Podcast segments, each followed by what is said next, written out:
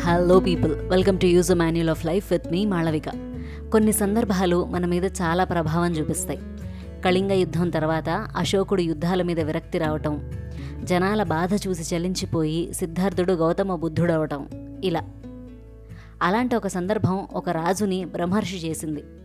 విశ్వామిత్రుడు ఒక రాజు. ఒకసారి ఆయన తన పరివారంతో పాటు ఒక ప్లేస్కి వెళ్తూ ఉండగా అనుకోకుండా వాళ్ళు వశిష్ఠ ఆశ్రమం దగ్గరికి వెళ్ళాల్సి వస్తుంది వాళ్ళని చూసి వశిష్ఠముని ఎంతో సాదరంగా వాళ్ళందరినీ ఆహ్వానిస్తారు.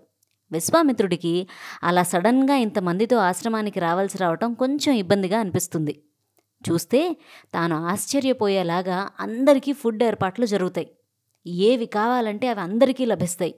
అందరూ కడుపు నిండా భోజనం చేస్తారు. ఇది చూసి ఇలా ఎలా? అని వశిష్ఠమునిని అడుగుతాడు విశ్వామిత్రుడు. అప్పుడు వశిష్ఠముని నందిని అనే ఒక ఆవు తన దగ్గర ఉందని ఆ ఆవు యొక్క మహిమ వల్లే తాను ఇవన్నీ అరేంజ్ చేయగలిగాను అని చెప్తాడు. విశ్వామిత్రుడు అప్పుడు తనకు ఆ ఆవుని ఇమ్మని వశిష్ఠమునిని అడుగుతాడు. దానికి బదులుగా కొన్ని లక్షల ఆవుల్నిస్తాను అంటాడు.